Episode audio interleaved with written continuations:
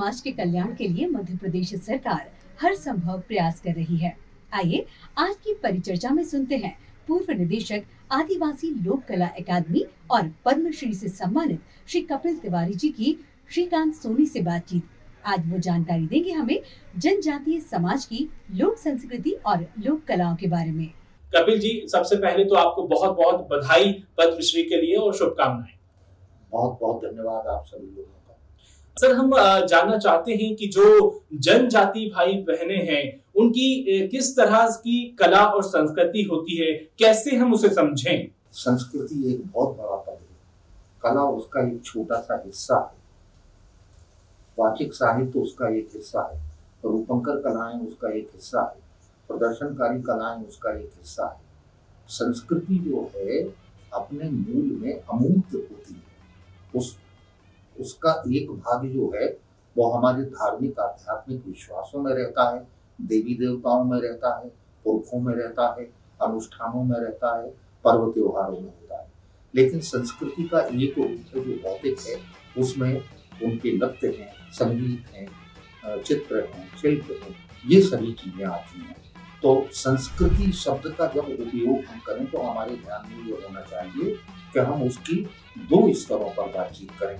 पहला उनके धार्मिक और आध्यात्मिक विश्वासों की और उसके जगत की और दूसरा उसके कलात्मक आधार की अर्थात उनकी जो भौतिक कलाएँ हैं उसके बारे में बात करें। सर मैं आपसे ये भी समझना चाहता हूँ कि क्योंकि जनजाति हैं जो प्रकृति के बहुत ही निकट रहते हैं तो उसकी एक खूबसूरती क्या है?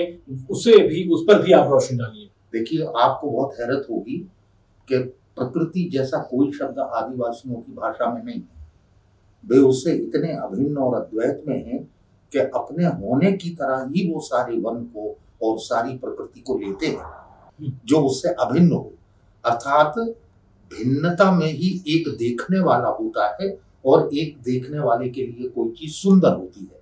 उनके बीच ऐसा नहीं। जी। है ना प्रकृति के साथ इतनी अभिन्नता में होना कि वे और प्रकृति एक ही चीज़ है। इसलिए उनकी धार्मिकता का रूप भी प्रकृति ने ही बनाया है और उनके कला का आधार, यानी उनकी भौतिक संस्कृति का आधार भी मूल रूप से प्रकृति ही है। दरअसल प्रकृति जिनके लिए सारे जीवन का आधार है तो वो बहुत बड़ा पद है। वो बहुत बड़ा जीवन है, वो बहुत बड़ा विस्तार है। हमें इस बात को समझने की कोशिश करनी चाहिए। प्रकृति का अर्थ उनके लिए जो है, वो अपने आप में पूरा होना है, उस जगत का जिसमें वे वास करते हैं। जिससे वे अभिन्न अगर मैं कला की बात करूँ तो जनजातियों की ऐसी क्या कला है जिसको लोग भी जाने और कहें कि वो कुछ भी जैसे शिल्पकार होते हैं तो वो कुछ बनाते हैं तो वो जीवंत कर देते हैं देखिए उनकी शिल्प परंपरा का जो आधार है मूलतः मात्र शक्तियाँ और देव मूर्तियाँ अस्सी प्रतिशत हिस्सा उनके शिल्प का वहाँ से आता है। लेकिन जब जो शहरों में अपने इन शिल्पों को लेकर आते हैं तो हमारे लिए वो एक कला रूप है। जी। है ना? हम अपने ड्राइंग रूम में उसको खरीद के सजाना और रखना चाहते हैं। जी। दरअसल उनके वर्ल्ड ऑफ़ बिलीव या उनके विश्वास के जगत का हिस्सा है। इसीलिए उसका एक बड़ा हिस्सा आदिवासियों के द्वारा अपने पवित्र देव स्थानों या देव गुड़ियों में अर्पित किया जाता है। उसका 20 से 25 प्रतिशत हिस्सा ही बमुश्किल शिल्प परंपरा में ऐसा होगा जिसको हम एक तरह से एस्थेटिक कह सकते हैं।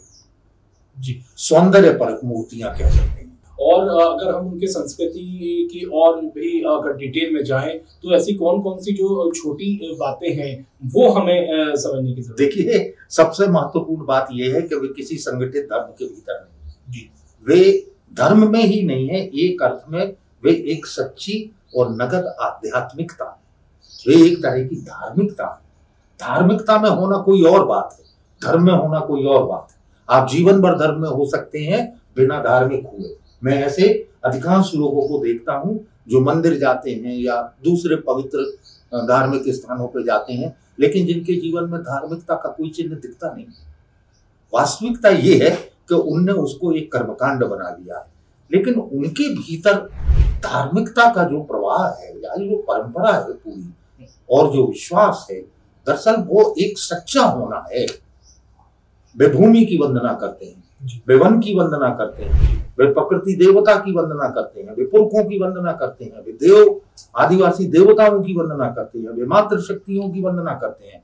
वो एक सच्ची आध्यात्मिकता दरअसल वे ये मानते हैं कि दरअसल जहाँ हम रहते जीते हैं वहीं हमारे देवता भी निवास करते हैं वहीं हमारे पुरखे भी निवास करते हैं वहीं हम भी निवास करते हैं। असल में बात यह है कि कला को समझने के लिए हमें जीवन की सहजता को सबसे पहले समझना पड़ेगा।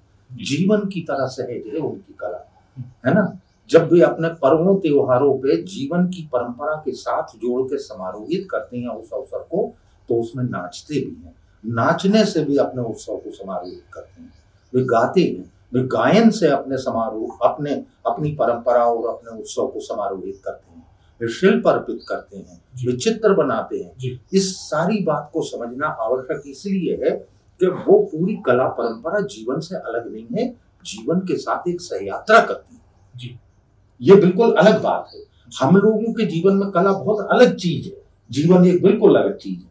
बहुत सारे बल्कि अधिकांश लोगों का जीवन तो बिना कला के स्पर्श के निकल जाता है। पता ही नहीं चलता। इतना इतना अलगाव हो गया है। आश्चर्य की बात तो यह है कि उन्हें ऐसा नहीं लगता कि उन्होंने कोई बहुत बड़ी कला संभव कर दी है। उन्हें ऐसा लगता है ये तो हमारा जीवन है। ये तो हमारा रहना जीना है। ये तो हमें करना ही है। हम जब बाहर से वहाँ जाते हैं तो किसी शिल्प को देख के कहते ये कला है। किसी चित्र को देख के कहते ये कला है। या किसी नृत्य को देख के कहते हैं कि ये कला है। या किसी गायन को सुन के कहते हैं कि बड़ा सुमधुर संगीत। मन मोह लेती है जबकि उनके बीच में ऐसा नहीं है। हम्म।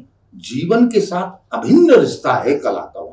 बिल्कुल तो जीवन के साथ अभिन्न हिस्सा है उनकी कला और संस्कृति और काफ़ी रोचक है। इसको जानने और समझने की बहुत ही ज़रूरत है। बहुत बहुत शुक्रिया सर परिचर्चा में। आपने हमारे लिए समय निकाला। नमस्कार। मैं सभी लोगों का फिर से बहुत धन्यवाद करता हूँ।